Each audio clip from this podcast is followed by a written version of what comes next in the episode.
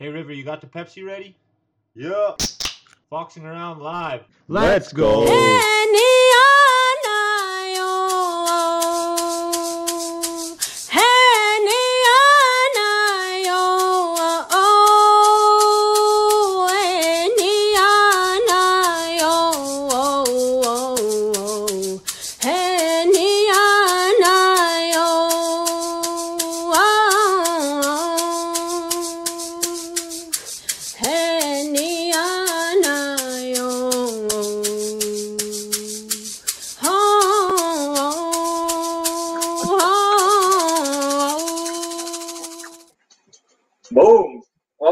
Welcome to the Foxing Around podcast. I'm your host, Raymond Fox. And I'm your co-host, River Thomas. Hey, man, we're so excited to be here for another episode of Foxing Around, man. First things first, we'd like to qu- give a quick shout out to Non-Defined, uh, clothing company out of uh, Vancouver, British Columbia, personal friend of Rivers, Justin McIntyre. You want to give us a little bit of info? Uh, yeah, he's so it's uh so it's basically a collab between uh Justin and his uh Korean buddy. So it's not Vancouver, not Korean. Hey, but um they're doing big things. They're helping putting smaller artists on the map. They're really, really investing in um basically anybody who they see potential into. So Hey, that's Yeah. huge. That's huge, man. Hey, and speaking of that too, man. Obviously, they're doing uh, clothing, man. We got some exciting news, man. Next week, we're gonna be dropping uh, some merchandise, man. So uh, keep your eye out for that, man. We're super excited. It's looking dope. We should have the mock-ups ready for everybody in the next couple days, and then we're gonna send it out to you guys. Hopefully, y'all want a shirt, man, because we're super excited about them. Uh, another thing we'd like to do really quickly is we'd like to give a shout out to the UBIAA, the United Black Indigenous People of Color Athletes Association. Both me and River are members. Uh, what our goal is is to eradicate racism in Canadian sport, and what they do also is they give a safe space for Black Indigenous people of color athletes to come share their stories with racism and give us support, man. And they've been nothing but supportive to us, bro. nothing but supportive, bro. For real, Tyler, Ver- Veronica, uh, John Smith, Naya, man. There's Naya, there's so many. They're all doing big things for real. Hey, yeah. So thank you so much to the UBIA, man. We we love you guys over here. Well, without further ado, man, we got some guests waiting for y'all, man. This is huge. This is huge. Obviously, if you guys don't know, Fawn and Dallas, man, powwow, round dance, doing it all, man. Virtual round dance. They they've been doing some big moves, man. They're, they're well known in the powwow and round dance communities. We're so very excited to have them here. So without further ado, man, here we go. Fawn and Dallas. Hey, hey. Hi, everyone. Hello. Welcome to the show, man. Thank you guys for coming. oh, it, it- we're honored to be asked to join. You know, we, we've been tuning in your past couple episodes, and it's been awesome. And we're just it's just been an honor to be asked to come and join, and you know, share a little bit of words, maybe some music with you guys. And It's great. Yeah, it's it's uh we're just real excited. We planned it all day today. We had breakfast, and then we had lunch, and then we did a box around supper. So we were really, really pumped about today. And we prayed upon it. We came back from a sweat, so we're ready to go. Hey, there we go. That's like some that. that's some preparations right there, man. Well, first things first, give us a, an update on what you guys been doing lately. Obviously, 50 days into the virtual round dance, fit, night 50s coming up soon. Fawn, I know you got a little bit of new music. Uh, you guys been doing some teachings as well too, doing a little bit of Cree language teaching. Just give us an update on what you guys been doing lately. you know um since this whole like this whole situation we're in has hit we've we've been fortunate enough to stay really busy um starting off with the virtual round dance we've been into this about seven months now um it started off just as as a challenge that people were going around and, and challenging all these these like singers powwow round dance singers to share music and just keep people's spirits up like that and how we came upon uh, doing the virtual round dance was we got nominated and we thought we kept getting nominated and we were pushing it off. Then one day we decided to go live and and share our song like that. And we had a bunch of people tune in and you know, we were throwing that idea to start like this round dance type of live thing and we did it. And you know, it's, I'm still blown away that we're seven months down and um 50 this is gonna actually we're gonna be celebrating our 50th night possibly tomorrow if not for sure next sunday um besides that tell them about your teaching too dallas cash is Clay. Oh yeah, no. Uh, um, I was just saying hi to some people on there, but uh, no, we got some. Uh, the way things are working right now, it's going really good. But first, I just want to say congrats, guys, on your show. Foxing around looks pretty good. I like the Yeah. setup. You know, way to go, guys. And you know, I'm proud of everything you guys are doing because it looks really good, man. And I, I really like the whole setup, guys. So Also, like, um, congrats, guys. yeah, we're really proud of you guys. Um, Hey. but, um, like, Yeah. Anyways, but uh, we're proud of you guys. Anyways, But um, another thing is, a lot of people don't know that me and Dallas both we're, hold we're our, in a relationship. We're in a uh, we, relationship. both, we both hold our Bachelor of Arts degree in, in Cree language, and we're both in our last year for Masters of uh, Masters of Arts in in, in, in Indigenous linguistics. Yeah. So language is a big passion of ours too. In Dallas, actually, he's Yeah. um, a culture teacher. Yeah. He integrates language into his class Yeah. for what what grades do you do? I I yeah, sorry, honey. I only charge 500. I'm a, I'm a popcorn elder. Everybody needs an elder. 500 bucks. I'll get you some Facebook prayers, Facebook prayers, and some language teaching. But yeah, like uh, he does language teaching. we both do that kind of stuff, though. No, but actually, like for like on a serious note, uh, uh, like our language teaching, we try to find different ways to uh, teach the language where it's a lot easier for people to learn. So that's know, our goal to teach people the easiest and funnest way to learn the language. another, we really try to encourage people because I know us, I myself, I haven't started this language journey. Uh, not until maybe about six years ago is when I started trying to learn my language, and it's not too, never too late or too early to learn that. And us, we were in those shoes of people who wanted to learn their language but felt discouraged. So when we obtained our degrees and learned how to teach it and learned more about it, we wanted to really instill that in people too, just just to encourage them with all of that. Hey, Yeah, oh yeah, for sure. You you uh, you said it well, Fawn. You said it really clear, really awesome. yeah, I know. That's you got the I'm point here. across. Yeah, An amazing Fawn. yeah, But, uh, oh, yeah. Even like about music, um, I uh, I do have a couple albums coming out, and they're they're actually with a new company that kind of branched off from my old record label. I was used to be with Canyon Records, and now um, I'm gonna be one of the one of the new artists for a label called Buffalo Jump. Um, I actually have two full albums coming out. I've been waiting a long time. It's been about two years in the making since I, I've been working on them. So I can't say too much. I wish I could show it, but really, really soon. I know this month is when they're gonna announce um, my um, my debut for the first one, and we actually just came back from our first traveling gig, and we got to sing a couple of those songs on there, and it's been it's been a kind of a funny time though because we haven't we're so used to throughout the summer we travel for for powwows and our group goes everywhere we had a whole summer lined up and it just came to a stop but you know things like the virtual round dance and all this other stuff we do really kept us busy Well, good. Yeah. Um, going back to that, uh, where where you guys are talking about language revitali- uh, revitalization, I feel like that's very, very important because that's a part of our identity, right? If you take the uh, language and the land away from the uh, person, then there's no identity. Uh, we're actually starting a new segment where we have uh, Cree word of the day, and uh, usually we were gonna do that, but uh, we have you two, and there's no better people to break it in for us. So, you Yeah. so you ought to give us the Cree word of the day tonight. Yeah. okay do you want to now don't wait don't let I'll him give you a just say clear anything. okay justin don't just we'll, we'll, we'll think of a good one Yeah. because i don't trust what's gonna Double come out of his W mouth. E E T. W E E T. what's beat Wink. oh, I forgot the end. Yeah, yeah, you forgot the You know what? We'll, we'll, uh, well, I know we'll get a perfect word before the end of this. We'll kind of feel it out and see what a perfect fitting word is for this podcast. Yeah. Hey, perfect, Yeah, perfect. And uh, hopefully, it's not the one that's uh, on my sweater if you can see it. yeah. No, no T words and no Oh, yeah. W today. Yeah. But you know what? That word, that word, uh, that word you have on your sweater, it actually just means intestine. To believe it or not, really, it just means Wow. stomach intestine. But you know, as us young people, we think it's like you know, like oh man, that's such a funny word, and we think that's what it really means. But what it really means is stomach and large stomach intestine. That's that, the more you Yeah, the more you You know. learn something new every day.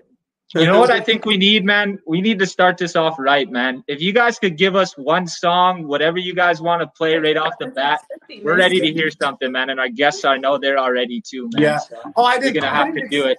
I didn't think we were gonna sing at all.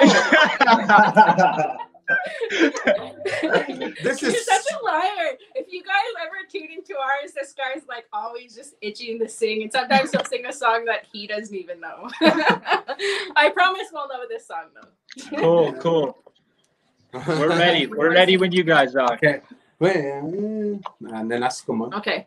Um, just a little back backstory about the song that we're gonna share with you guys. This was actually made by both of us, and it was made in the beginning of uh, when the quarantine order kind of hit, and all of these specials that were, um, all of these specials that were. Um, that were keeping people singing. We entered one of them, and uh, um, a requirement was to was to sing a brand new song. So Dallas had this melody, and um, I came up with the words, and the words are.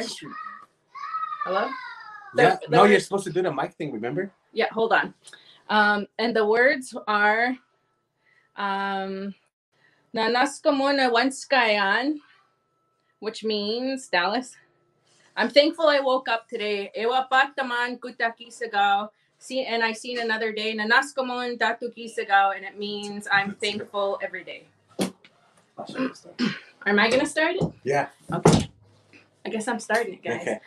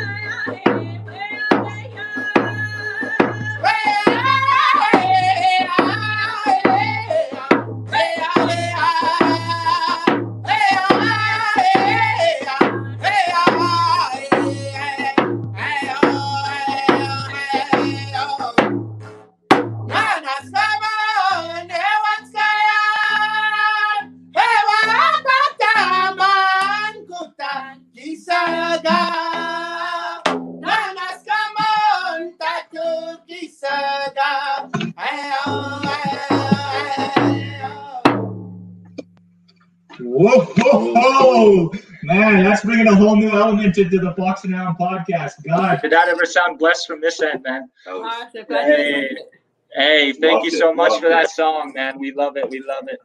Wow. That uh that got me speechless, man. I don't even know where to go with this. All right, so I think we'll uh we'll switch it up here. We're gonna we, we want to know a little bit about you guys growing up, man. A little bit of you know where you where you grew up, your early childhood memories. Little bit about you know your your first singing days. You know, obviously getting on the powwow trail. What was that like when growing up? Um, this, this guy, I can't take him anywhere, not even here. But um, you know, uh, singing has always. I, I, I was literally. It was always a part of my life. Um, both my parents sang, my grandparents sang, all my family sang. So it was something that that I was kind of immersed in even before birth. And um, it wasn't something that that I even knew that I had in me or that I shared until I got a little bit older. And um, when I look back, I know us being an, an indigenous youth, you know, we, we all we all face different struggles and we all have different different things that we go through. And one thing I can honestly say that helped me go through and uh, and find that that pride and, not just being indigenous but being like a, a Cree a Cree person was music. And um, it was something that I, I didn't even notice I always turned to. Um, I was really blessed to have parents that that uh, really instilled that pride in, in culture and uh, identity in us, and um, um, they they kind of just they always encouraged everything I did. Not even even being you know like a woman singer, I was lucky enough to have parents that that really um, encouraged me to follow what it was that that I loved to do, and that was singing. And actually, that's how me and him met too. Was was through powwows. Ooh, powwow love story. Dallas, what about your early start, man? Yeah, Dallas. Uh, what were like your early influences growing up? Well, me back in the '60s, with It's uh, that with uh, back in the '60s, back in the art movements, the art movements. No, no, no. I- I'm uh, I'm a late late '70s baby, but um '80s. Um, I just think it was uh, you know, it's funny. Um, growing up and um, my first uh, impressions of singing and my first uh, growing up was like ceremony. So like it was like the sweats, right, and then uh, sun dances, and then just the odd powwow, right? Because I don't think we really went to too many powwows, but I'm I'm I'm thankful for that. Now that I kind of think about that, now that I'm older, I'm really grateful that my grandparents actually brought me to ceremony because it, it led me to where I'm at today. So, and uh, it's just a gift that I'm very thankful for, for sure. Awesome, awesome. Yeah, yeah, for sure. And um, what are some of the, I guess, observations you made since like uh, old school and like modern day round dance and, p- pals? Because I remember like watching older videos Yeah. of round dances, and there'd be like four older men singing all night long. There was like no such thing as like 30, 40 different um, lead singers. I remember seeing those old, old pals. So if you want to uh, tell Yeah. us some more about that. Yeah, well, you know, when I first started going around uh, in the late 80s and uh, well, the late 80s and 90s, my grandfather would take me to round dances and he would never let me go to this. He would never let me go to the circle unless I knew how to drum or like for sure. Cause that even that beat, that that uh, scratching, that's that that's part of the, the ceremony that a lot of these younger guys don't really know. So my grandfather would never let me go to the front ever unless I knew how to hit the drum, right? So he wouldn't want me to go up there and just start banging the drum around because it was kind of in a way not it was kind of disrespectful to the ceremony as it was once was. Uh in the 90s, you know, there was just groups uh, towards the 80s and so there was only groups so it'd be like frog lake juniors or soto juniors or sweetgrass juniors right so it was just groups that would go to round dances and yes that uh, they had a lot of the older guys in there but now you know there was there was a process to get to that middle of singing right? There's like steps that you take and it just seems now like nowadays it just seems like people jump from step one to 10 right? So mm-hmm. that's i think that's the Something earned, difference yeah so it was something you earned. You earned to be in that middle. Now it just the whole even like with the stick man right? Like i could go on and on. So the Oscapios, right? The stick man, that was a job that was given to somebody. But now, you know, anybody could be stickman now, right? Anybody can be Oscapios now. So there's just so many steps that are taken that are people are jumping over. So Yeah. that's my take on what I see nowadays. And Fawn, uh, obviously you're uh, you come from a very strong line of singers on both of your mom and dad's side. Obviously, your your dad uh, and his brothers. Um, we all know Northern Cree. Everybody knows Northern Cree, but as well too, your mom actually uh, sat down as an all women's group, which I think wasn't really prevalent at the time. So, kind of give us a little bit about you know th- those singing influences and how you know you come from a singing family. I guess. Yeah, I know. I, I get I get asked that question a lot too, and I get I get asked a lot on my take on, on women and singing. And um, my mom, um, she started singing alongside her parents, my grandparents, Florence Thomas and Robert Thomas, and they actually started a drum group that was that is they still sing today. My grandma still sings, and they set up at powwows in BC, and they're called the Fraser Valley Singers. And um, I know so, we come from a territory where you don't see that at all but you go towards the west or even to the south and sometimes the east and you see there are women that that you know hold these drum groups and stuff like that but like um my very first my very first exposure to singing was at a powwow drum it was around uh, my my family's drum over there. I grew up for a portion of my life in bc and amongst my mom's family mostly out here in treaty 6 territory but i've been real fortunate like that. Um um, my mom has four sisters or three sisters and my grandma and she has four brothers and my late grandfather and they were who made up their group the fraser valley singers. And the very first time i ever even like took a lead or was forced to lead at a song was at that drum. And um, that's another thing that i'm always asked as well is is about if i have advice for female singers because i know we have different protocols and different traditional beliefs and one thing i like to encourage everybody is um, um, find out what your own tribal beliefs and protocols are. Approach somebody in your community and ask them what they are. And I always say, you know, it's good to respect where you come from and what your people believe in. And it's also good. I encourage people to respect other buddy, other people's beliefs because we all have different beliefs and protocols behind things like that. Um, I've been I've been really fortunate to have um, have been taught in, in both aspects of my tribal backgrounds, Plains Cree and uh, Statliam and Stalo. So, well, Salish, and so I've been I've been blessed that way, and that's one thing that I always like to encourage other people too. But yes, I do come from women singers. My mom still sings. Um, you know, I think that's I think that's something that played a big part in me and my sisters singing the way we do, and um, I've I've that's that's something that I know that if I if I didn't have that, I don't think I'd be where I I am today as an artist or as a composer. And, and meeting me. the real win. I'm gonna hug you. Come here. Oh Yeah, I know. God. For sure, those, Can those we are cut those. this part of the screen out? Right yeah, I know. Uh, those are the strong matriarch vibes for real. That that's really cool to uh, know that like um your your family is like a strong strong lineage of female singers and like um um it's like only men touching the drum like we don't know I, I personally don't know exactly where that derives from right? Because like today we're kind of in an era where all of our ceremonies kind of like it it comes from the residential school era right? So there were things lost and there's a lot of things that might have been different back then that we may not know anymore and we, we might be doing things differently right? Mhm. Definitely. And I know, um, I know with our, our teachings and stuff like that too. I know personally, I was told this that that you know at, at first the woman was given that drum, and we decided to give it to our men because we carried that gift of of life and and that that gift that we have. And I know everybody always asks that too. And like uh, I, I've been throughout my travels.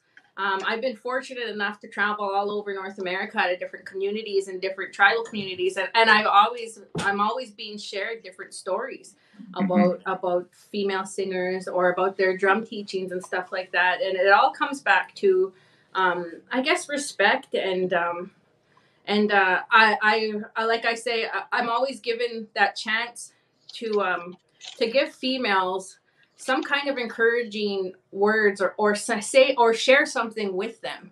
And um, one thing that I, I always say is uh, even if, if you come from a place where it's not traditional for a woman to touch a drum a, a woman doesn't need to have a drum to share her voice in the way that she wants to.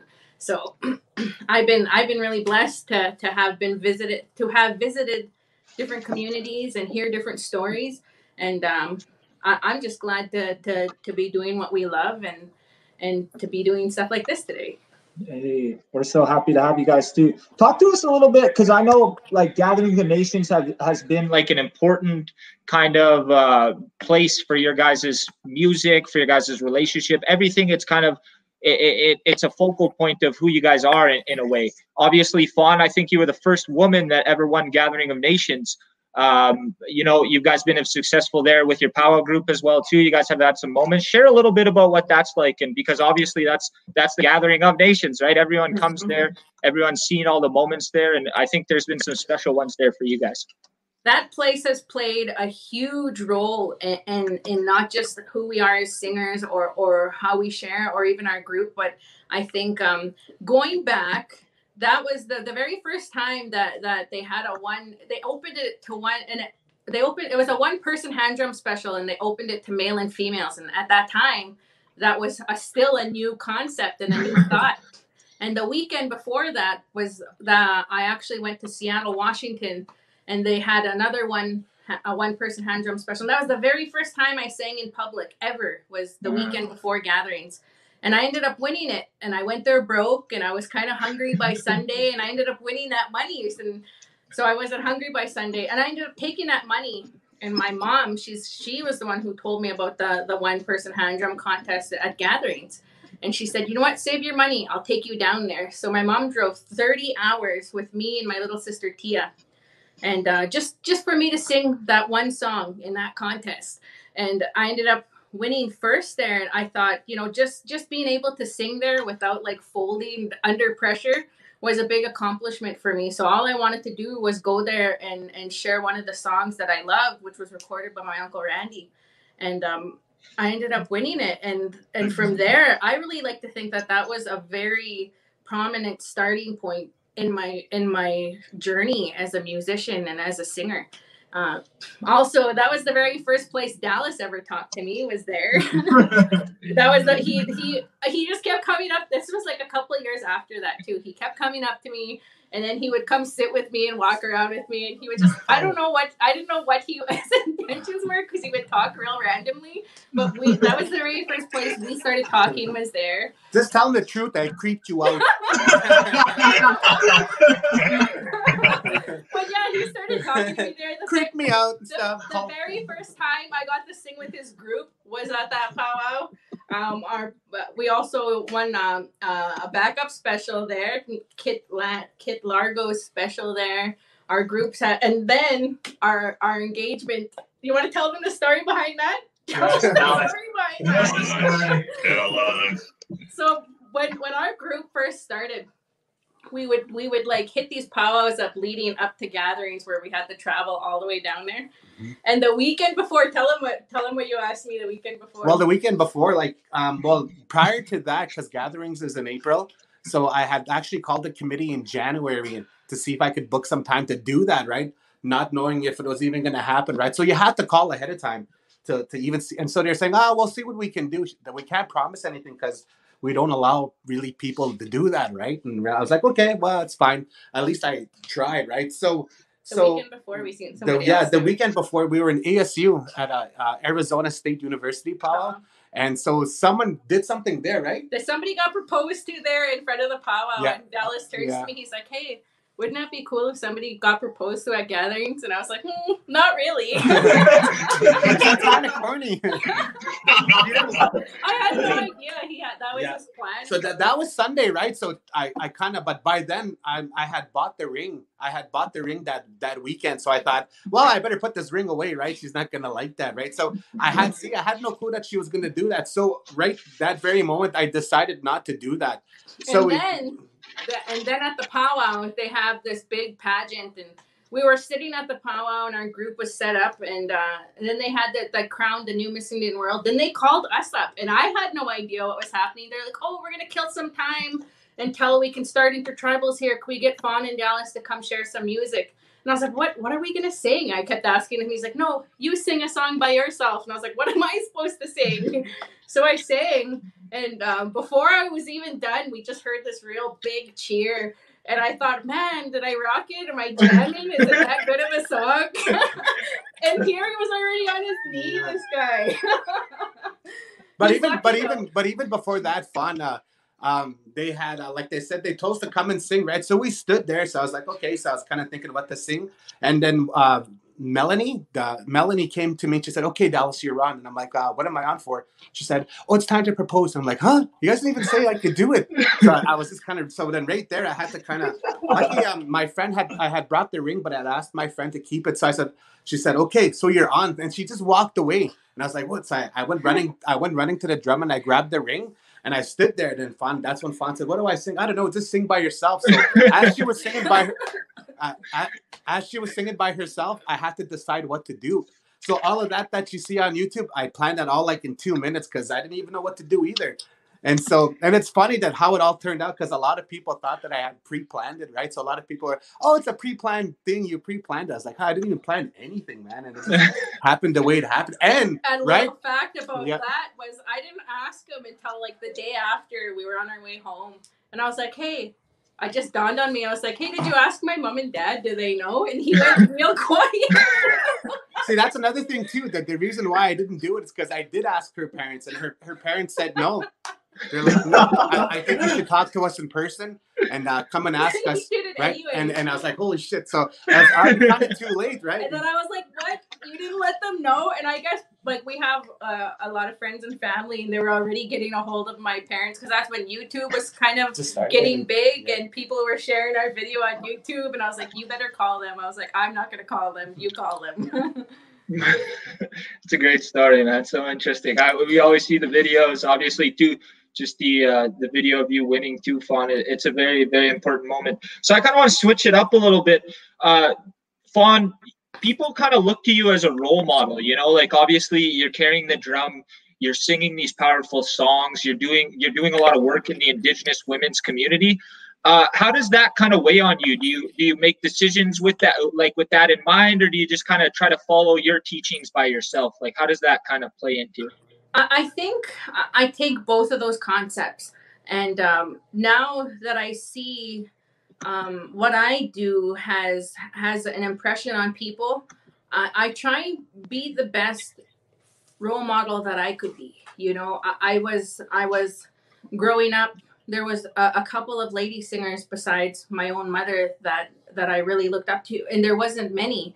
And now you see a surge in interest in in, in young female indigenous females who wanna who wanna take that lead and who wanna who wanna share their voice in a certain way. And um, I myself, when it comes to my teachings, I still try to stay true to them too. But I also I I try my best to carry myself in a way where um, I have a daughter now, for instance. I have a daughter now, and I want to be somebody that someone like my daughter in the future will want to look up to, or somebody. Um, I guess I try walking away where I can show that that our our, indigenous woman, we're still we're our, our voice is still really present and it's still really relevant. And uh, whether we, we want to share our power through singing or, or through design or through writing or, or whatever it is that we do, I, I just want to be that driving force that encourages our ladies to be proud of who they are and where they come from, no matter what it is that they that they want to do.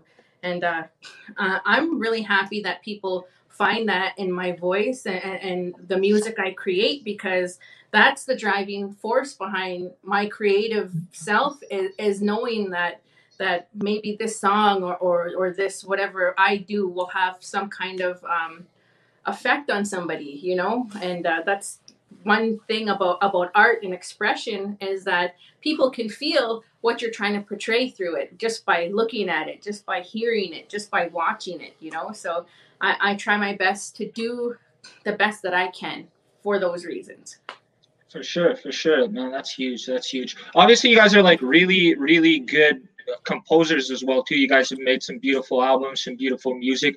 What is that process like for the both of you guys? Is it sometimes straining? Is it sometimes hard? You know, like trying to figure out the words, trying to get the melodies right, making sure it fits both of your voices, and obviously you guys have to create together and separate. So how does how does your guys' creation process going into making all these beautiful songs?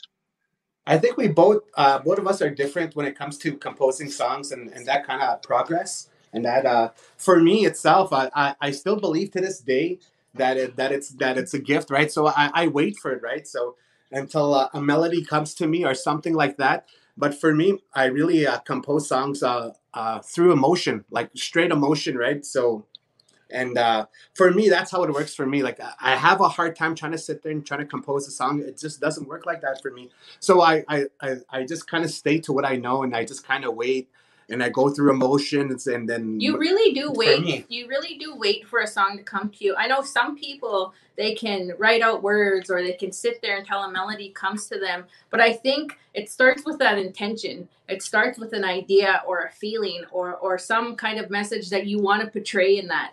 And uh, I'm I'm the same way too. Sometimes I get inspiration, like a few of my songs, I get inspiration from other songs or other music that I hear but when it comes down to it, I don't think you can really force a song to mm-hmm. to be made or to come out and that's something that we do have in common yep. like that and it wasn't even i never started composing my own music even until after me he really encouraged me to do that after i joined our our group that we sing with and after i kind of started sharing music by myself and um, i never thought that that i myself had a message to to to to kind of express but um when it comes to my music, I really want to. I really, I really mm-hmm. push for like that that uh, that feminine perspective, like coming from a female a female perspective, and um, but I, like like like Dallas said, um, a lot of our our best songs that that people really connect with are the ones that are, are really emotional, whether it's funny or whether it's real heartfelt or, or heartbroken. they stem from from these feelings first and um and th- i guess that that's the art part of it that's the beauty about it is is seeing what we can do as creators to portray that those feelings or that message and um i myself i could i could start something like i could hum a little tune and i'll, I'll leave it for a while and I'll, I'll just kind of maybe i'll record and i'll put it away and then I'll, uh, it'll come back and when i feel like the time is right I'll work on that song again. Maybe the words will come first. It's always different. Mhm. Every song that I've made has has really come together differently. You Hey, too? Mhm. same way, Yeah, for same way. sure. Uh, kind of a funny story. I mean, not really funny, but uh, I remember having a dream once, and like a melody came to me, right? And then I woke up and I remembered it, and I was like, "Why does that sound like like memorial song?" I was like, uh, "Maybe I'll put that one in the back of my brain until whenever." See, that's how Uh, a lot of our songs come too. Just just randomly like Yeah. that. How about you guys give us another one? We want some more poetry in motion, man. We're ready for another song. What kind of song you want to sing now? I didn't think we were gonna sing. Yeah. He's ready. I love it. I love it. It's Here so we go. weird. We're gonna sing again. I didn't think we were gonna sing. Should we share power song? Huh? Yeah, we can do that. Yeah. Well, so a big part of oh wait, I'm gonna change this this thing. A big part of of uh, uh, of our creativity goes into our, our powwow group, Cree Confederation, and that's something we both we are both the longest standing members of. uh, Dallas actually created this group about what was it, 12 years ago, Uh, 13 yeah, yeah, years ago, 13 years ago. and I joined a couple months into it, and um, you know, uh, we take pride in our group and our powwow music, and and that's something we love to do in the summertime. What do you want to sing? Um, we'll do. Uh, what's Sky? Okay, Okay. this song we're gonna share with you guys is another song that I composed, and uh, I was thinking of our kids. We have three kids together. And um, I was thinking of all the little ones out there, and in this song we're talking about oh sky suck get the bum gunawak. Our you our young ones are watching. Uh, let's teach them good things when we sing and when we dance. Think of them. That's what. And we never got to bust this. Oh, we got to sing it a couple of times with our group, Virtual, yeah. but um, we hope you guys enjoy it. Okay. What's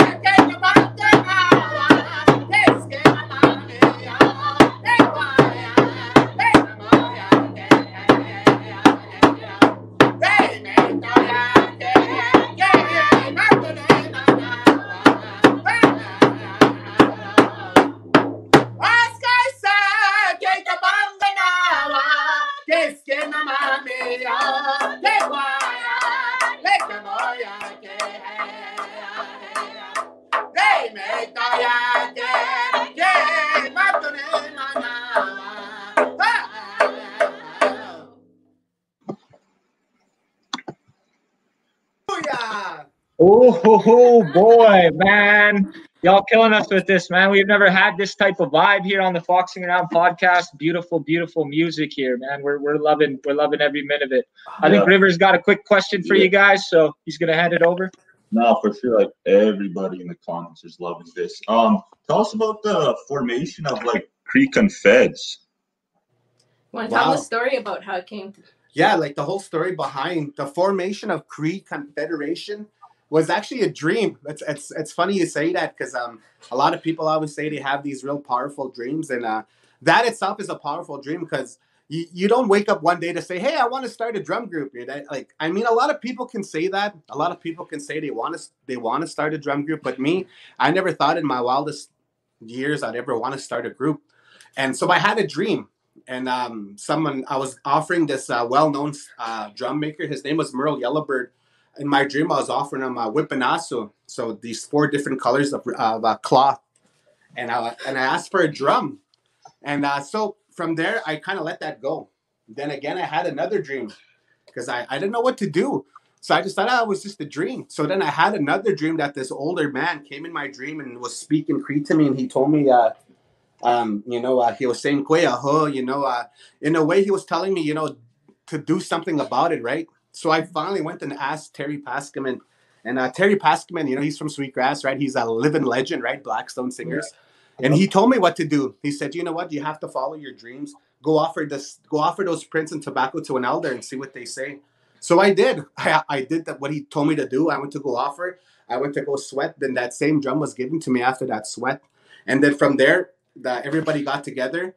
And um, I had asked um, uh, Nathan Pelly Kishi he started asking people yeah. to be a part of the group and it was it just it, everything i remember the around that same time is when i first me and you first started talking and yeah. i remember dallas yeah. telling me that it, it kind of just came together it, uh, it's almost as if the, the, the drum attracted people there yeah but it was such a powerful feeling because you know like they say drum groups come and go if you could last the first two years or three years of a group making it then then you're on your own right so then you're on your way so like a lot of groups come and go and it's just the odd ones that stay and we're very fortunate that that our group is still here and, and it's still going strong so i'm really thankful for that every We've been day. through all kinds of stuff you know and mm-hmm. i've seen I, I gotta i gotta give it give commend dallas on that because even just being his partner and also being a part of the group i've yeah. seen I've seen uh, trials and tribulations and triumphs over uh, in our journey as a group, and you know, I I'm really I feel really fortunate to be a part of it. I'm I've been their backup singer since. Yeah, she's like our only backup singer, but um, you know, I'll never take the credit for myself that it was just me. I had a lot of people who helped out. Like like I said, I said Nathan Pelly, Kishi, and uh, Dana Goulet mm-hmm. were probably the, the two guys that we came together. And then actually it was Dana who brought uh Fawn in. He's one asked yeah, me. so um, I'm just thankful for the guys that came together and the guys who sang with us before. And I'm very thankful for the guys who sing with us yeah, today. All the guys that they're watching right now. Yeah. Cree Confed, shout out to you guys. Yeah. I miss you guys. Buy t-shirts. Cree Confed singers buy t-shirts from me. buy their own t-shirts. yo, yo, even we got to get some t-shirts. Yeah, we need, those, we need those Cree Confed shirts over yeah. here. We're going to have to do something for you yeah. guys. Check, check your EMTs.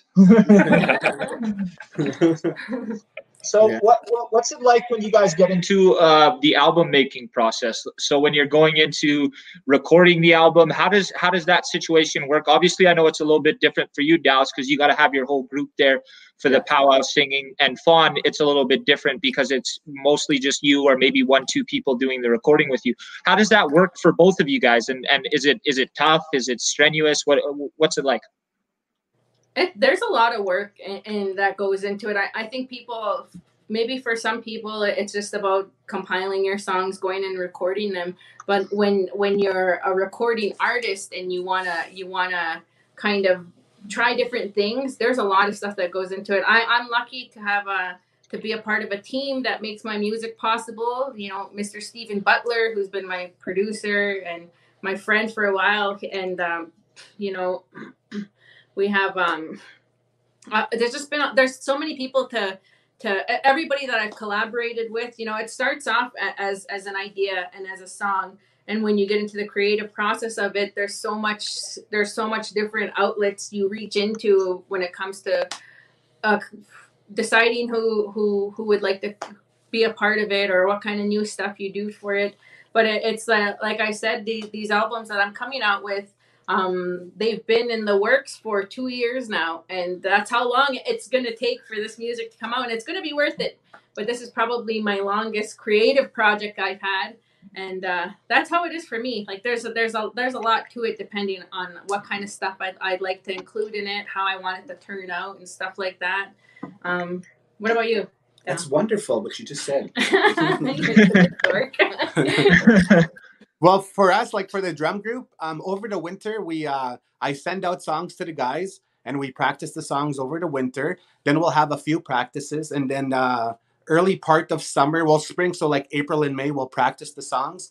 We'll make sure we get them down by June and July. Then we'll plan to record in August or September. That's how it works for a drum group. Yeah. Yeah. So like, how does it work with you, Fawn? Because like both you guys sound like amazing live, obviously, and it takes one take. So like when you're in the studio, like do you just do it off one take, or also are you just like that episode on like La Bamba, that scene on La Bamba when he keeps going back and I back mean, and back? uh, you know what? There's been songs where where we freaking did one take and we nail it, but there's it really is like like uh, you you talk to anybody who's who's kind of had the same experience as me. There's been a couple of songs where you get so tired of starting it over and over. And um, like I said, I have a team I work with, Russ, Russell Marsden, and Stephen Butler, and they could tell you that there's been some songs where we have to take, you literally have to take like 20 or whatever it takes until you get it right. And uh, that's just including like your bass track and some of my music I, I have um I have backtracks too where I cut I sing along with myself and those could take a, a while too so there is it's a long sometimes it could be a, a, a pretty Mhm. long process depending on uh, on how how satisfied we are with the sound I guess so Oh. yeah I, I've been lucky sometimes to nail out a song just like that and sometimes it's it's really is like La Bamba eh? Yeah. Dallas knows because we've done a couple of duet CDs together.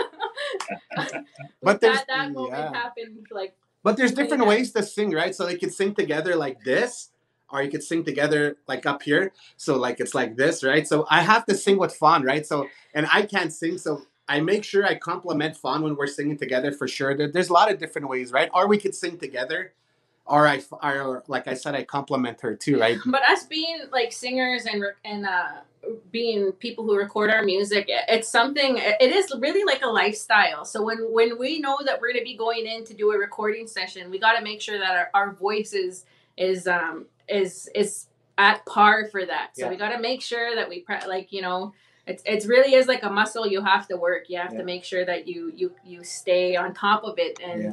prepare for it vocally too Yes. right Just like this. Watch, watch. Ready, Fawn? Watch, watch this. I don't know what to do. I can't stop thinking of you. I guess that's. Oh, I guess not. Well, I don't know. I guess not then. I was just trying to show you a little harmony, but I guess. I guess No, that sounded amazing. Honestly, yeah. why not take the main stage and give us another song? I'm sure everybody want to hear it. I want to hear it. That sounded beautiful.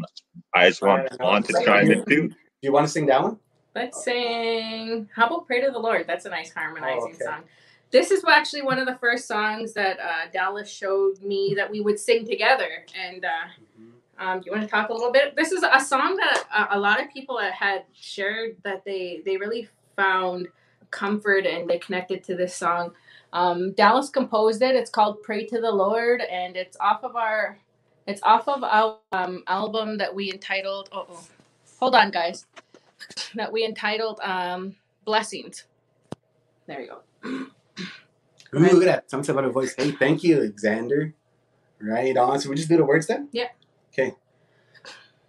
Okay. Or no, just sing one whole verse. I'll have to sing one whole verse, yeah. Yeah. Ale, wele,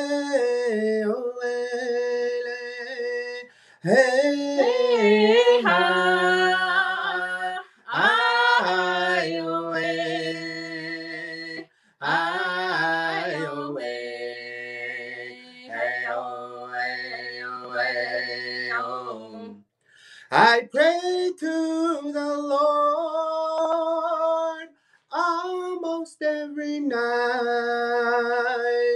thinking of you, holding me tight. Hey, I away, I away, hey, oh, hey, oh, hey, oh. Now don't worry for me. and no. We'll be together. Someday you'll see. Hey, I away.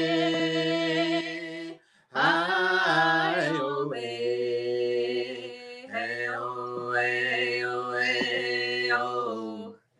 And scene. oh my god, man goosebumps over Here, man, we're freaking out. That was Yeah. that was amazing. I Matt, can't we- can't we- hear it now. Yeah, yeah, it's like a combination of Fergie and Jesus. That's crazy. I got goosebumps. Wow, that was so beautiful, you guys. Thank you so much for sharing that with us, man. Oh my goodness, you're gonna have to give us a second. Whew. Let's take a pepsi smudging. Yeah, Start one second. smudging. We gotta get. I gotta get a drink, man. That was we actually don't get to sing that song too often anymore, but that was one of the very first songs that we started singing together. Um, uh, it's one of my favorite songs that we sing together, and one of my favorite songs that Dallas composed. Glad you guys liked it though.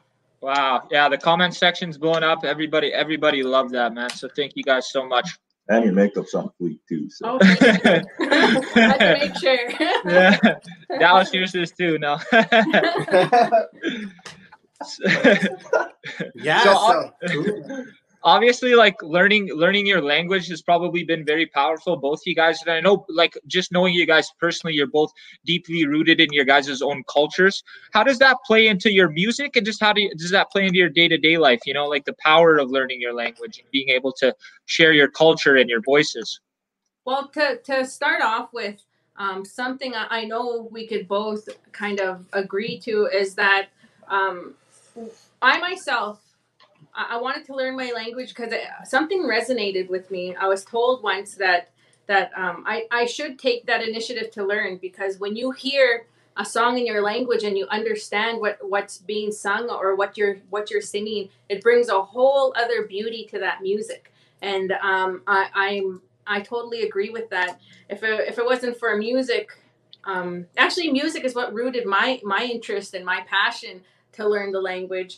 And um, I, I've been fortunate that that Dallas shares that same passion and and and willing to learn too. Um, when it comes to it, it's it's you know what another thing that stuck with me. We were told by an elder that that used to come and work with us in our uh, in our in our in our language journey is they told us that language isn't just uh, um, it isn't just something that you speak. It's a our, our indigenous language, our Nehiyawewin, our Plains Cree language. It's a it's a it's an indigenous thought. It's a Cree way of thinking too. It's a way of life. And uh, after we kind of um, touched on on our journey and and started working on understanding our language, it's almost like it opened up a whole other door to ourselves that that we didn't even know was there you know we we thought just being singers that that we were in tune with our culture and, and with our our indigenous side like that but but learning your language and taking this journey just just totally exposed a whole other beautiful side of of who we were and our identity and that's how i feel about that well, for me too, like uh, being a song composer for sure. You know, you have to explain your story, right, when you're composing songs, right? So I kind of got tired of just guessing what my song was. So I wanted to make sure I learned my language this time so I can explain my songs. Ja. this was funny. my story sounded better but for real, like you know, like to be a song composer, you gotta explain your story, right? It just can't be. Uh, oh, I think it means uh, something about over the over the Yeah. river and over the trees. but also uh, obtaining the, that language and, and that knowledge of language it totally stepped up our our our our, uh, our lyric game and Yeah. and and, and our- Introduce us to new words. yeah and you know it um i remember there was a time when i first started composing songs i'd have to go to my dad or somebody and ask them how do i say this you know and then i kind of felt like a little bit cheap for that and now that I, we can come up with our own songs and and we hold that knowledge to And then we help other people yeah, and now too. you know people even approach us and and ask us, well, how do you say this? Because I want to put this into a song, and and that's so cool. and we're so happy to to be that those people and be that Yeah. outlet for people, and that's that uh, that to me is a is an accom- a personal accomplishment, and I'm happy to to lend what I know it to, to other people who are wanting to compose music in their lang- in our language and speak. and speak. Yeah. And right. sing. I, I was just about to uh, jump in on that. Obviously, I think it's better that you know you guys are are close to our age. Even you know sometimes there can be a uh, a, a tough barrier when trying to learn the language. When you're trying to learn from older people, sometimes they don't want to teach in the proper ways, or they're, they're they have their own ways of teaching. Or Um, don't even make funny. yeah, yeah, yeah. to me trying to learn my language. and, Like, Right. Like, kind of laugh, They did not want to speak the language, right? Totally. So kind of just speak to us a little bit on what it's like to to start to teach language and, and where you come from, where where it comes from. How do you guys get into your process of teaching language? No, I'll go. So I, I'll, I'll touch on what you just said there. Um, I know you said that a lot of people, you know, kind of tease you for trying to speak the language. The older people, uh, I've come to learn that the older people were only were only taught so much from residential school too, and Right. you know how they were really forced to not speak their language and how they could really only communicate with each other back then.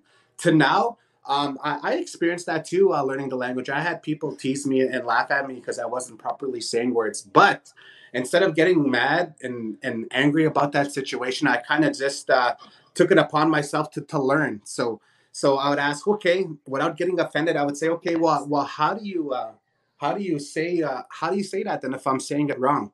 Can you show me how to say it? And when and when you do that to language, like to really like uh, fluent speakers, it kind of takes them as surprised to be like, huh? I said, well, how do you say it then if, because if so, I'm so many it wrong? people so many people are used to just shutting down after they feel a little discouraged but another thing that kind of drove us to, to want to do what we do is um, um, there wasn't i know in my community there's not there's i don't think there's anybody my age or younger that that that can speak or communicate like that we wanted just to to literally kind of lead the way for people and show people that you know um, there there if you take initiative to do something like this you we you can obtain that language. And uh, me and dallas have both been in those shoes where where where when we were willing to learn and we felt discouraged by laughter or by being corrected in a stern way like that um, I think um I think uh, our our our knowledge holders and our elder people like that they do mean right when they do that. It's just uh, like Dallas said when you do start asking questions instead of shutting shutting down or shutting out people. It goes to show these these older people and these knowledge holders that you really do want to learn. It's a it's about you know and, Adapting and- to change too. and, and it's it's about it's about not not even if you feel discouraged by others don't discourage yourself that's that's what i'm trying to say Show me your nails, honey. um uh, you're you're throwing me off here. But uh, a big thing was we just uh, I wanted to show people my age and, and people younger than me that that they're our, our our generation we can hold this language and our, our language is is really relevant and it's really important in keeping who we are Mhm. um, not just as indigenous people but as cree people as ojibwe people as uh, lakota dakota or nakota people. Our language is what makes us us and all of our teachings is rooted in our language and our own teachings and uh, that's why we try to do our part in keeping Yeah. what we know alive and passing it Yeah. on and now we're starting with our kids and And Yeah. Fawn's uh, age is from 24 to 27. Hey. Yeah, yeah, for Don't- sure. out me i'm older than that I uh, think I've said it done it myself. And like one thing is, it it does start at home, right? It it starts from the parents speaking to the children. It starts from having uh, grandparents who are blessed enough to speak the language to the kids. Like um, both my parents speak fluent Cree. Um, I don't know why they really never spoke it fluently to me. Um, my both my grandparents did. My late Mushum, my late Kukum. Uh, that's where a lot of my teachings came from. Was just from like they picked me up all the time to go pick medicines, to go get ice cream, you know, and like they definitely taught me a lot of things. So I really, really like what you guys said there when when when it Yeah. starts at home, hundred percent. I think uh, another thing a lot of people don't realize is that we have this genetic knowledge. Like you said, if, if it's spoken around us or if our, our parents and our grandparents, our ancestors spoke it, it's in our blood to speak it.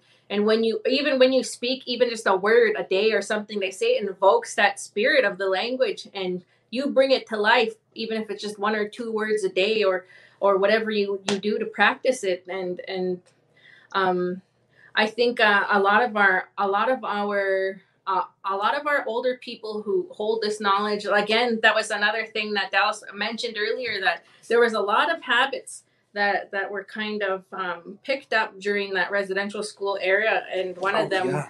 was uh, I think that's why a lot of people didn't speak to our, our their their kids or their youth in that language because they they had such a, a bad experience with sharing language in a in an atmosphere like that. But you know, um, But another thing too, sorry, honey, I didn't mean to cut you off, but uh, another thing too, we were taught was res- was respect, right? So I learned that.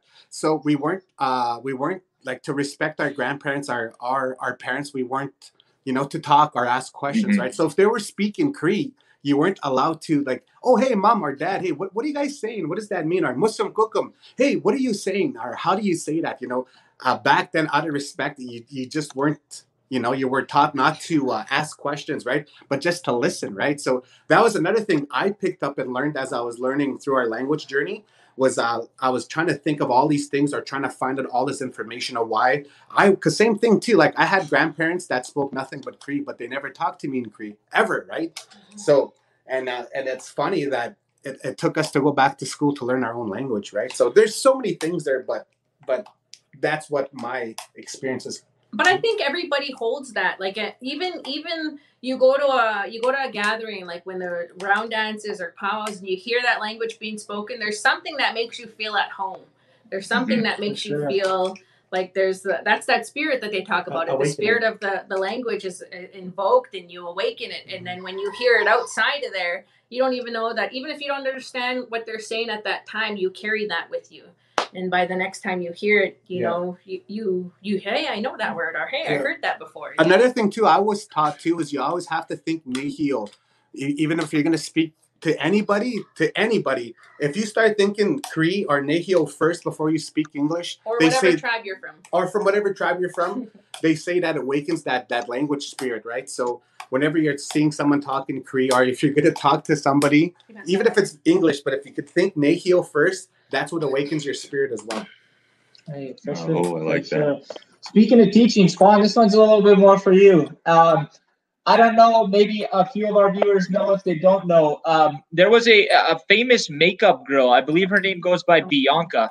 Uh, she was a, uh, a makeup artist on Instagram. She gained a really huge following. And uh, she came out on one of her lives and she was talking about uh, the reserves and the reserve setting and how she didn't want to go there because she heard that women were murdered. Uh, she caught some very, very harsh backlash. And the next day, she decided to go, or uh, in a in a the next few days, she decided to go on a live and try to get educated a little bit. I remember too because I was actually with you guys in Saddle Lake at the time. It was Dallas's birthday that day, hmm um, and um, people who were looking for voices. They were looking for somebody to come in and be able to communicate our story to her and make her explain in the way that she hadn't understand by saying these. I don't know if they were racially intended, but they were very stupid, and uh, they looked to you as a voice. And you came on, and I know you were probably obviously pretty nervous. Just talk us through what what had what had happened, how it went, and and your feelings kind of moving forward after it. I remember that. I remember. I remember initial initially when she made those comments, and everybody was talking about it. It totally just blew up on social media, and I, think a big part of that is because a lot of our Indigenous youth, they're in. They look to people like that. There, there's youth that look to these these these uh, vloggers or these sports people, and and I know she had a huge following of uh, of Indigenous youth that that that were fans of her, or Indigenous women, or you know, makeup lovers. And I, I remember hearing those comments and seeing people talk about it, and they they weren't they weren't too happy about it. And um, so you know, I remember uh, then that night there was a night before. I think it was um, May fifth is the day that they dedicate to um, the missing and murdered Indigenous people, women and girls. And uh, I think um, uh, it didn't totally set in for her at that time, but that night she made some more comments um, about that. And so the next day was Dallas's birthday, and um, my sister Tia was actually the one I was cooking. I was cooking supper. Uh, the I was cooking the birthday dinner there, and I wasn't even, you know, uh, that was the last thing on my mind. And she's like, Tia was tuned into that live, and she's like, Oh my God, Fawn. She's like, people are asking for you to come on. I was like, What do you mean? She's like, um, she she wants to talk to people about about the comments, about the movement, just kind of help educate her. And people are asking for you, and I was like, what? You know, at that time, I felt like I felt like it was. Uh, um, I felt like I, I had a duty or or like an obligation if if I had that chance to talk with her uh, and, and and represent our indigenous people and our point of view because I, I, heard some of the speakers here and there as Tia is watching and and I thought you know that that's that's a big role and those are big shoes to fill and I I knew I thought you know if people are if, if our indigenous people are calling upon me I I'll I'll try and do it and I remember just thinking about how big that that whole situation blew up I was I was nervous because I, I knew there was going to be lots of people watching. I I I want I actually honestly I remember I was I felt like almost anxiety. I I remember thinking to myself that I just wanted to say the right things. I wanted to get certain points across, and I want to say them in a good way where where she'll actually be able to to take something good out of that conversation. So I pray, I I closed my eyes and I said a little prayer as I was waiting because right away she couldn't find me on the live to invite me in. And um, you know, actually, so I, I it's almost as if it was almost like an auto out of body experience for me because it's after I said that little prayer, it's almost like everything that I wanted to say and the way I wanted to say it, it happened just like that. And um, you know, she actually thanked me after that she wrote me a few messages thanking me for for coming on and explaining some of that stuff to her and um, i i just wanted to to be the best voice and, and representation for our indigenous people on such a touchy subject. I wanted to make sure that i said the right things and in the right way because really she was really uneducated about that whole situation. I don't think she realized how sensitive or how how severe that problem is with our missing and murdered indigenous women and how close to home it touches or why it's like that you know so that part i'd have to say that's one of my biggest moments of 2020 you know there's a lot happening this past year but that particular moment I, I, i'm gonna remember that forever like i i i didn't even think that that i was that the you know the type of person that people would want to call on for things like that but I'm really glad that I did. I'm glad that I was there. I'm glad that it worked out, and I'm glad that I was able to to speak our piece from an indigenous point of view to somebody who was in that situation. Right, and we're still very proud of you. Obviously, I got to watch it live too, and then I seen you right after. You kind of had some mixed emotions, but yeah, just as an indigenous person, as somebody that looks up to you as a role model is very strong and, and very powerful words and you you did did all of us very proud man so thank you so much for that yeah, for that piece yeah for sure it was like it was very beautifully well executed uh executed sense where like you didn't come at her you just wanted to teach her. And like that that's like one of um as Cree people i remember getting that teaching is never judge anybody leave it up to the creator to judge them right? And just try help try spread that love and try educate. Mm-hmm. for sure. And i think um I, I don't think anybody kind of put that relationship because she is uh you know for, she is latino and our, our indigenous people we're all from the same place we're all from turtle island you know and i don't think two people put that together that she's indigenous too to the same country that we're indigenous to and um, I think that kind of hit a little bit of a note with people watching because there was all types of people watching. There was people from all over, and I got messages after that like crazy from people all over, even non-indigenous people who who didn't know about the kind of stuff that that that surrounds that that whole situation and why it was such a sensitive situation mm-hmm. for us. Well, I, I remember it really good because Ray was there and he was walking around in really tight pants. and I was like, man, who's this guy with really tight pants, right? Oh Ray. Oh and then uh, we went for a run.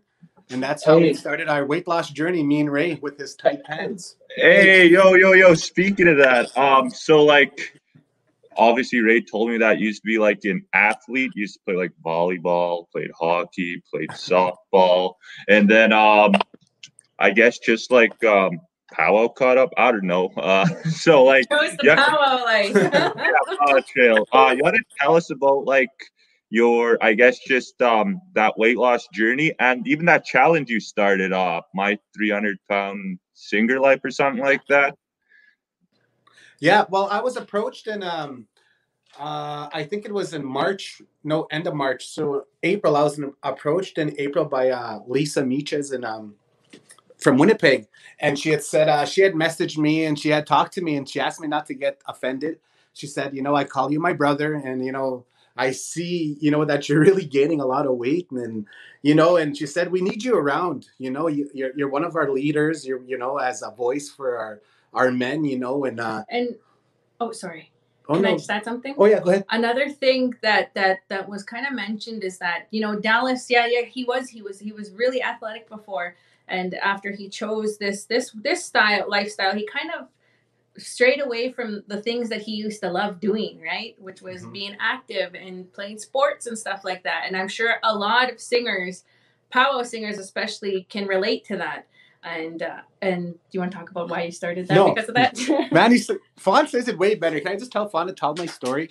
she sounds real good. But yeah, she's right, right? Because um, in uh, high school, I had I was actually I played with Team Alberta, and I had a scholarship to uh, University of Calgary, University of Dinos to play volleyball. So I had made that the university team, and I got a scholarship to play there. And uh, when I was 17, well, same time as I got the scholarship to go play uh, to go play volleyball while university at the Dinos. I got a scholarship for uh, fastball as well for Team Canada at the same time. So fastball I was was was big at the time. So I was uh, I got invited to Team Canada camp in Winnipeg at the same time. So I had kind of but then singing right. so So started singing I started same time. singing. And the difference between the sports and singing is um, I, I'm, I'm that's how I made my finances. And there was travel, money, women, fast oh. cars. so Yep. and then singing my I just I kind of dropped both and I went to singing, right? and so he went oh, down that man. road and you know Yeah. somewhere along the way just from what he's expressed to me that's kind of how he's when he strayed away from that but we see that a lot not just in our powwow community but Yeah. our indigenous people um, I think it goes back to when we started getting grouped onto like to, to reserves. We were given rations, and they weren't healthy choices. And I think our people, somewhere along the way, kind of fell into not taking care of themselves physically like that, uh, including with what we had to eat, like fry bread, for instance. That's not. Oh, I miss It's, bread. it's not a traditional food, though. You know yeah. and um, why his special started where people um, uh, our good relative lisa Meeches and dallas came together and they wanted to encourage more singers in the same situation as dallas to take on that that challenge and and better themselves. And uh, so he started off with quite a few people who signed up. So they they were going to hold this special uh, to go along with the virtual powwow that they had for Manito Ahbee. Mhm. And so they asked Dallas to be the spokesperson for that. And that really pushed him because he thought, you know, if I'm going to have a weight loss special, I, be- I better be the one who loses the most weight, you know, and takes care of myself. So it pushed him. And so that, what was it? You guys were on there for two months or a month? Uh, one month, 30, One month. 31 days. and he's they started off with with quite a few singers and at, by the end of it there was only maybe a handful a handful of singers that followed through with it Yeah. and they did good but after that it, that kind of sparked something like being with him and living with him it sparked something in him that kept him motivated and now it's this is like a whole other dallas that Yeah. that i haven't seen in a Yeah. while or ever you know he's he's taking care of himself he's and it's not just Yeah. for a challenge or No. anything like that i think what drives what i've heard him say what drives him is he wants to he wants to live a long and happy life and watch our kids grow and and be grandparents one day and just be a better example Yeah, and I well, one of the main things too is what had Lisa had told me. She said, you know what, a lot of our song keepers and a lot of our song, you know, holders are dying of diabetes, and so now you're in you're in that place where you know uh, a lot of the younger people, a lot of the younger singers in my age category. Like I, I'm like I'm 40, right? So she said, you know what? Let's be role models. let's let's teach these guys and whoever else to to take care of themselves because they are so who's going to carry on these songs if, if we start leaving this world with songs Mhm. right and just because of diabetes right so she said let's be a leader let's be role models and let's do something that's going to encourage other singers to want to lose weight and take care of themselves so Yeah, for sure. okay with that said that's it's going to be six months end of november and i'm at nine i lost 90 pounds 90 pounds exactly, yeah. Hey, Let's go. That's like that weighs like me and Raymond put together. Like, no, I'm just kidding. yeah, what? We lost a whole person though. Yeah. And you know what? How tall are you? Tell them how tall I'm you are. five eight. Holy He's man. five eight, so you could see Yeah. a huge difference Five in eight. him. Yeah, I'm five eight, and I and my I started off at three fifty one. Oh And wow. he didn't even Um, want to tell me how much he weighed when he started. yeah, I couldn't tell her, man. I couldn't believe how big I was. So I waited for a month until I dropped uh, 20 pounds. Then I weighed myself and took a picture of it. And I was like, oh, 331, honey. Geez, I better lose weight. oh, so- look, I lost two pounds so far. It's going to be 100 pounds. It's going to be 100 pounds at the end of November that I lost. So in six months, you know, I, I'm going to have lost 100 pounds. But you know what? That whole lifestyle change just changed every aspect for him. Like you see, you see him even just everyday activities, every way the way he carries himself, everything. And I think that's an awesome example to lead, especially for our young people out there, Mhm. or even other people. You know, age. Um, nothing like that matters when it comes to taking care of yourself holistically and um, it's a it's a beautiful thing to see our, our indigenous people take pride in themselves and take care of themselves I miss Pepsi and I miss fry bread. and donuts And donuts. Oh, I love donuts, man. Oh my God. Oh, donuts. yeah, without a doubt. Um, speaking of that, uh, Calgary uh volleyball scholarship. What position? You were, uh, I'm guessing, a libero. Yeah, they had the they had the tryouts in Lloydminster, and I was the only Aboriginal to make the team at that time. And after I actually that was Team Alberta for volleyball too as well, and they had scouts there as well. So after I was done that, I got um I got a scout approach me and talk to me. Then he sent me uh my scholarship, right? So it was pretty cool, man. And but um he chose the powwow like I chose I was only 16, so and I was in grade uh 17 you said. 17 so and you know i didn't even leave the res so i didn't even know uh, so and uh i went to the training camp and then um i busted there because frog lake paid for it.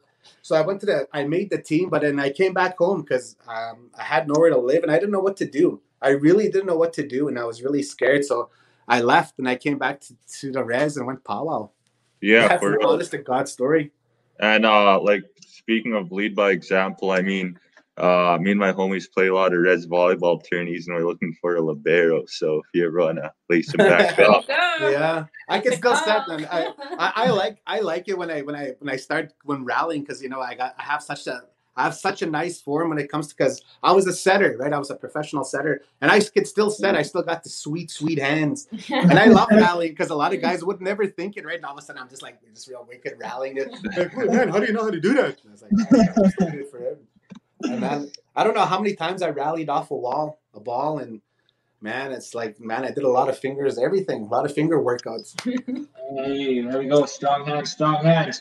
Can we get another song out of you guys, man? What do y'all think? Yeah, we should close it off with something really good. Yeah, yeah, yeah, yeah. what do you want to sing We'll sing a. oh he's switching it up no Yeah. drum this time No. what are we gonna sing hold on i gotta change the um what are we gonna sing so i can explain it homie We'll do a hand game song. hand game song which one New one. No. Ooh, hey. Okay, you want to explain a little bit this song? Uh, um, another another big thing, um, another style of music that's big with us is stick game music, hand game music. Um, both of us come from families um, that are are well into the stick game crowd, and uh, that was kind of where Dallas kind of learned how to sing first, right, with stick game music. And me, my late Mushum, um, you know, that was one of the first styles that my dad and his brothers um, would sing to. And uh, so I think we want to bring up the energy a little bit here and share a stick game song with you guys. Okay. That sounds like okay. Okay. Hey, uh, oh,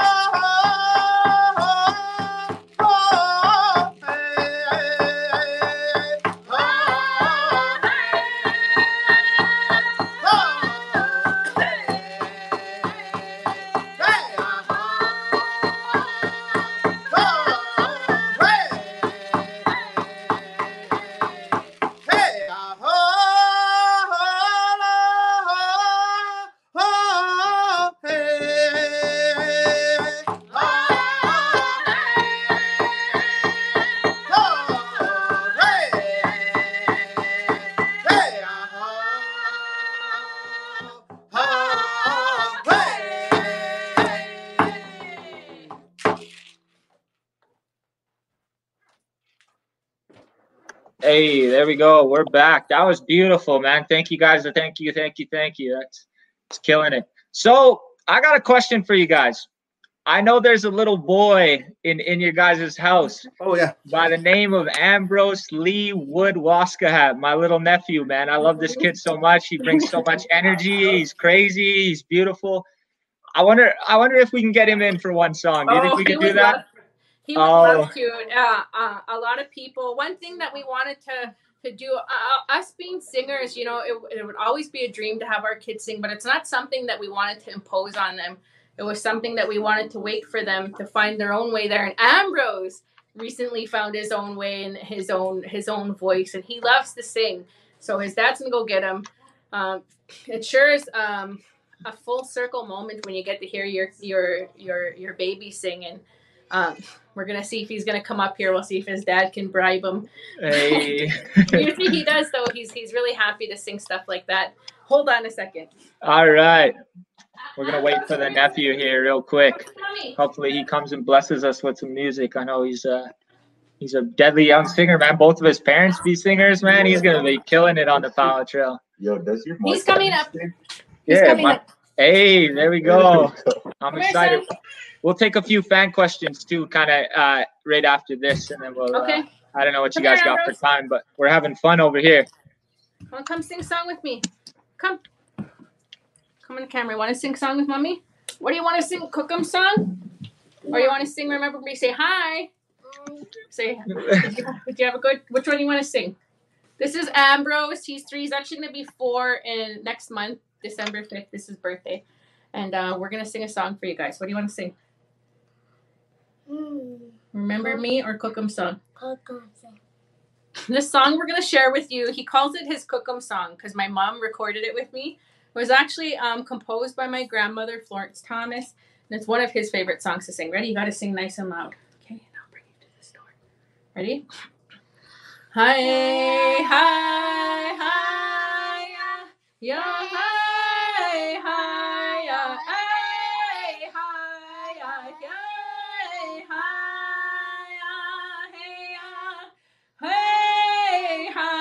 ah, hey, hi, uh, louder, hey, hi,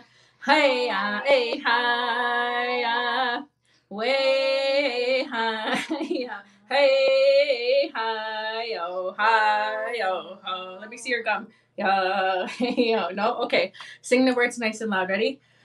Mumich dumshka louder. Hoka kukbi. Mumich dumshka.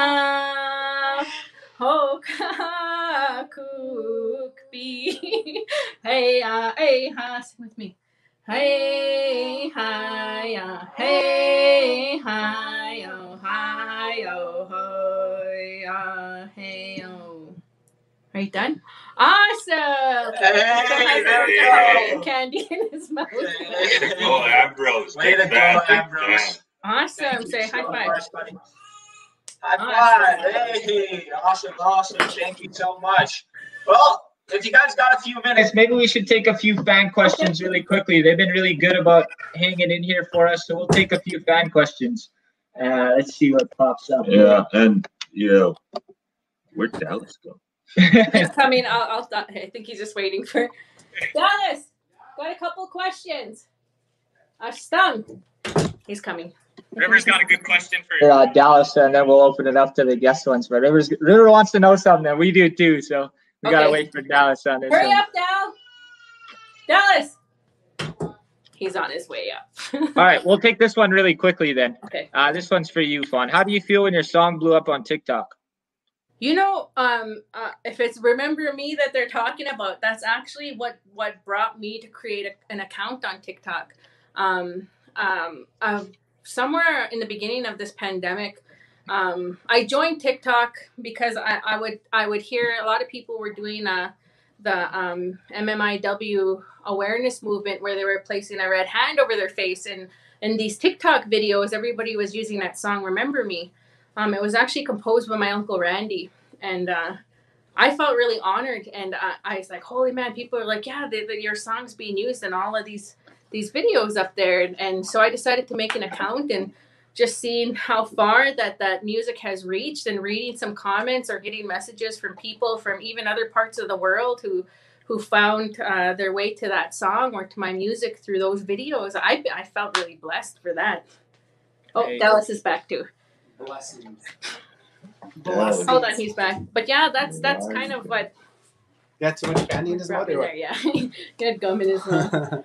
Hey Dallas. So uh what's this beef with uh Wavell Star? Are you trying to start a wrestling career or uh what's going on there? Holy man, man. Well, as well, everybody knows Wavell Star is a semi-pro wrestler, right? And but a lot of people don't know that Wavell's a real wicked round dance singer and powwow singer. He was uh, the lead singer of a group called Red Dog, and he was part of Young Scouts when Young Scouts first came out. So Star Blanket Junior Suit. yeah, yes, and Star Blanket Juniors. But if if you really listen to Young Scouts back then, That's how you met him, right? yeah, that's how I met him because he was he's a really good. He's got a real good flutter voice, man. And so I kind of thought, man, for the longest time we would go through Regina. Every time we would travel, Dallas Every would time. joke around and he'd be like, I- Wavell, meet me at Creeland. And Yeah, I'd always I'd always take him in statuses because he would never Calling say him anything. on. Yes, I'd call him out.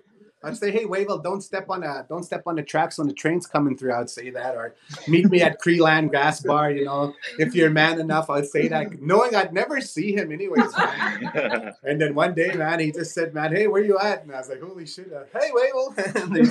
like, so uh, he, yeah, he messaged me. So "I'll come check you out." So he come check me out, man. And then they just they had that idea. Then Yeah. that video came to be, and Yeah. oh, I was I was the one who recorded that that video, and I was it was so hard to be steady and watch all that. yeah, but I don't think a lot of people realize when you watch that video of Dallas and Wavell when when Wavell jumps up and goes, "Hey, Dallas really got scared." Yeah, I, I, I really didn't see how like that that intensity that he had. He's really intense guy, man. He didn't say he was just like, hey, yeah, so we'll do this, we'll do that. Is that cool? It's like, yeah, it's awesome, man. Man, that man when he went into character, man, it freaked me out, man. He's like, hey, even like, though they, even though they were talking about how the video was gonna play out, Yeah. as soon as Wavell came out, he's like, "Hey, Dallas," and, boy, it just scared and me, man. that scared look that was a real Yeah. scared. Hey, he look. wants to really kick my bum, man. kick my ass. But hey, um, knee Part style. two coming out. Yeah, part two's coming up. But here's that that that sweater. Hey. You guys want to do like a raffle or we, something? we wanted or- to donate this to you guys. No way. Oh no, No way! way, Let's yo. go. Let's Yeah, so it's a sweater. Let's go. So whatever you guys want to do with the viewers who came in, um, you guys can do a little contest however you want. Look at it, it's awesome gold, man. Hey, that's clean. Yeah, we'll do something. We'll set it up so that uh, they can like our page, they can like your page. We'll do it together so that, that we and then all, uh, whoever the winner is, just let us know and we'll we'll mail it out to them. FedEx first class shipping. Hey, let's go. All right, we got another question here from Olin Morningstar. At what age did you both start singing solo? Um, I, I used to just sing amongst my family from as a little kid.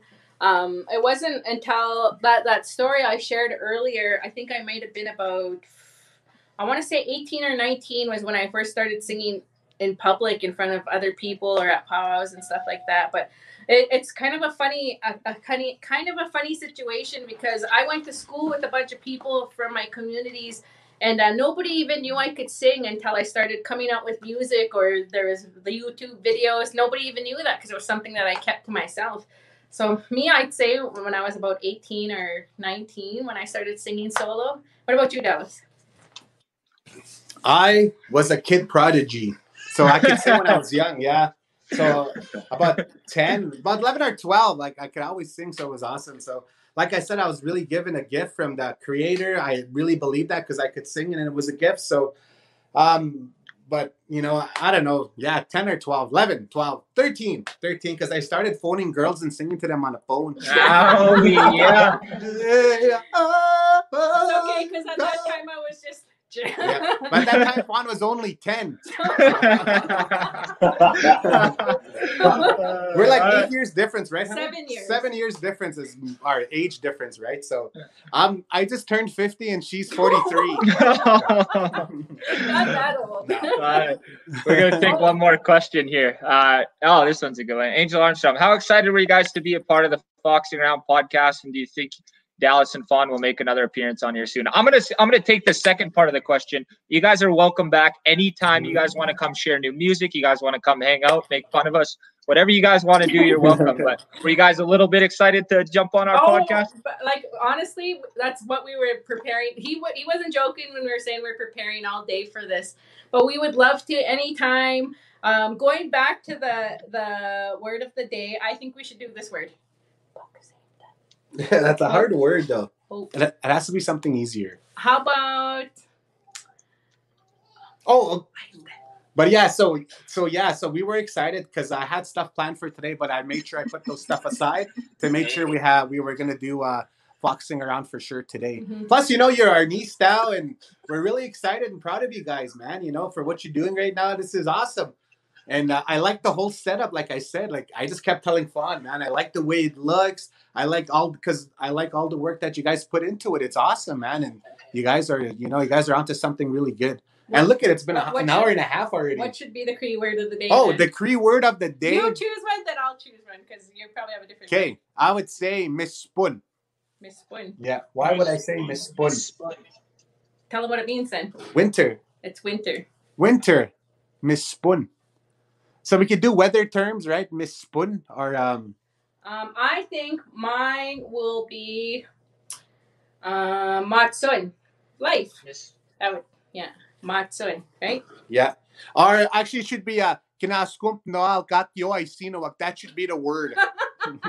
it's real Real- impossible. Real hard. Hey. With the- Sorry, we disconnected really fast. Uh, I don't know. We're on cheap Wi-Fi here. spirits. The sorry, Yeah. spirits. It was those words. Yeah, it's. Yeah. those words I said. The spirits Too came said, strong. mess around. Yeah. Mess around, Dallas. Don't mess around. Round ain't frozen yet. Yeah. is a good word though. Since we're entering winter and it's been snowing here, I don't know where about where where you guys are, but it's like um it's it's pretty cold here Yeah. now. It's been pretty cold. Yeah, since you guys are in North Battleford, the word of the day will be Leon Thunderchild. Lee, Lee Thunderchild. Spoon though. We'll make that the word of the day. We call him Zappa and Lee Thunder. Do you guys know Lee Thunderchild? I don't know if you guys know him. But he's- Must be a legend if you know Yeah. or uh, a lot of, yeah, there's a lot of legends out in Battleford, right? Oh yeah. Well, what we're gonna do is uh, we we started this with Joey. We did it with River. We're gonna pop you guys up on the screen if you want to sing a song. If you guys like to give out a message, whatever you guys want to do to the viewers in here to let them know whatever you guys want. So I'm gonna put you guys up on the screen and uh, give your message. So Everybody, I just want to say thank you for tuning into uh, Foxing Around us as we share words and songs with you guys. Um, if I was to leave with one phrase, I want to leave with you guys. It's something that I was told by somebody, um, and it stuck with me. Is that you know it doesn't matter where you come from, what your last name is, um, material things like that. They, it doesn't matter. Us as Indigenous people, we have that inherent right to music, to song, to language, and to culture. And um, our ancestors would be proud of us today for practicing keeping it alive. And I want to encourage all of you, no matter where you're from, what tribe you're from, to take that upon yourselves to learn where you come from and practice your culture and your language. And if I had to say something too positive or something to leave with all of you, I just want to say whatever Fawn just said was excellent. So I'm just going to say whatever she said is awesome. So thanks again for having us here. You want tonight. us to share a little bit of a song? Yeah, we can. Okay. Yep, um, yep, yep, yep. yep, yep, yep, yep. Uh, the song we're gonna share with you is a song that that's a, one, a part of our fam, my family, and we sing it um, amongst us, and when we get asked to share in our community or wherever. And it was composed by my dad. Mhm. Um, we hope you guys enjoy it, and we want to send some good positive vibes and energy from our Yes. home fire to wherever you guys are tuned in from. Let us know. Let Foxing Around know. Like the page and stay tuned. I'm Yeah. sure they're gonna have some awesome episodes Yeah. coming up, and um, we'll and sing a quit, song for and you quit guys. foxing around. okay. Okay. Wetewina. No, dawinan hey, demagen hey,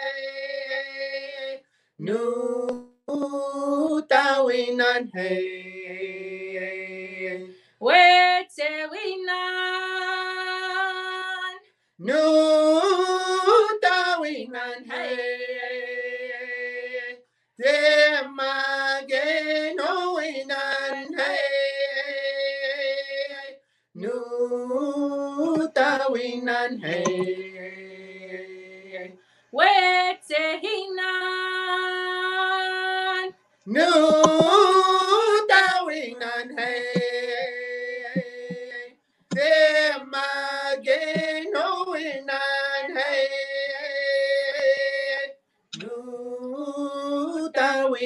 Hey. Just want to say, Ginanaskum Nawa. We're thankful for you all. And Sagitinawa, we love you all. And we hope you enjoyed today's episode and all the ones coming in the future. And Merry Christmas. Hey, thank you so much, B Style, Assist Fawn Wood. They came in here, they rocked it. They gave us some music, they gave us some love, they gave us some information, man. Thank you guys so much. Like I said, you guys are welcome back anytime you guys want to do this again, man. Yeah, for real. Thank you guys so much, and uh, everybody who's watching. There's uh, is there new Creek and Fence merch on the way? Oh, what was that? I didn't hear that last part. Is there new Cree Confed merch on the way? How can they get some new merchandise from you guys? Yeah. Um, Oh, yeah. Just uh, message either me or Dallas or our group page. We have a page on Facebook, Cree Confederation. Yeah. Currently, well, besides this, that we're what we're donating, we have T-shirts in this in black and white with the gold. This was actually inspired by the Las Vegas Knights jerseys, and um, um, that's what we have now. Uh, we go up. I think this batch we have from large to 4X. Um, so just inbox us. We can let you know. We take payment also from the U.S. and Canada. So all of you people tuned in from the south of the medicine line, don't worry, we got you. Um, we ship out everywhere, so just message us or our group page, and we can get this these shirts in your Get this party started. Hey, there we go. Much love, you guys. Thank you so much for coming through. Peace. Bro, how was that, man? So that was a really, really good conversation. Really good conversation. For sure. They had good music, they had good stories, they had it was it was just a great time all around, man. And we're so thankful for Fawn and Dallas for coming through. Check them out on uh, virtual round dance. Check them out on their own pages, man. They're they're an inspiration to us. They're supporters of what we do here, man. We just want to thank them so much. So without further ado, I guess we should pretty much wrap this up, man. One thing I do want to do, I want to give a quick shout out to Ashley Morin. That's Ashley Morin. Um, she's uh, a North Battleford girl. She went missing just under two years now. The case is unsolved. It's an active, ongoing case. If you have any information on the disappearance of Ashley Morin, get in contact with the RCMP or they have a page as well too. I believe it's auction for Ash. Message the page privately, or Krista Fox can also be another contact. Please, like I said, her family is looking for her actively. They want her home. They want her brought home. Please. Yeah, keep definitely keep all of them in your prayers for sure. And uh, one more thing I'd like to do, I'd like to give uh, some prayers sent out to my own community, Sweetgrass First Nation. COVID, there's 16 act, active COVID cases in Sweetgrass right now. Uh, just remember to you know keep keep uh, social distancing, wear your mask, hand sanitizer, keep keep up all that uh, work because it is coming into our communities and it is very dangerous. So just just a heads up on that. And lastly, man, do we got a guest for you guys next Sunday, man? This is huge. This is huge. Hey, man, what do you what do you think when you hear res ball, res basketball? What do I think? Uh, are you talking about the goat of basketball? I'm talking about the goat of indigenous basketball. also one of the goat of uh, Team Canada three on three, right? Man, I'm talking about the CBL champion. No way. Are you talking about Mike? Well, I'm talking about Michael Linklater, ladies and gentlemen. He'll be joining us next Sunday in the Foxing Around podcast. We're so excited to have him, man. It's going to be a good time. He's going to talk basketball. He's going to talk boys with braids. He's going to be talking about his story. He's got a great one, man. I'm looking forward to it. Yeah, bro, for real. Me too. I already cannot wait for next week, man. This whole podcasting thing, bro, it's so fun. It's so fun just to hang out with you and just do what we do, man. Talk. Oh, oh. Um, lastly, we'll send prayers to the Navajo Nation and the prayers. Oh, I didn't even. Uh, the the uh, sorry if the mispronounce uh, pr- pronunciation, but the Puliop tribe, I believe, sending prayers out there too, man. Much love to all you guys out in your different tribes, man. Stay safe, stay well. I think that's uh that's about it till the next time we're foxing Yeah, around, bro, I mean, we're Cree. We don't even really speak English correctly. So Thank you for joining us on another episode of Foxing Around Live. Until next time, Many hi highs. what's this? Peace.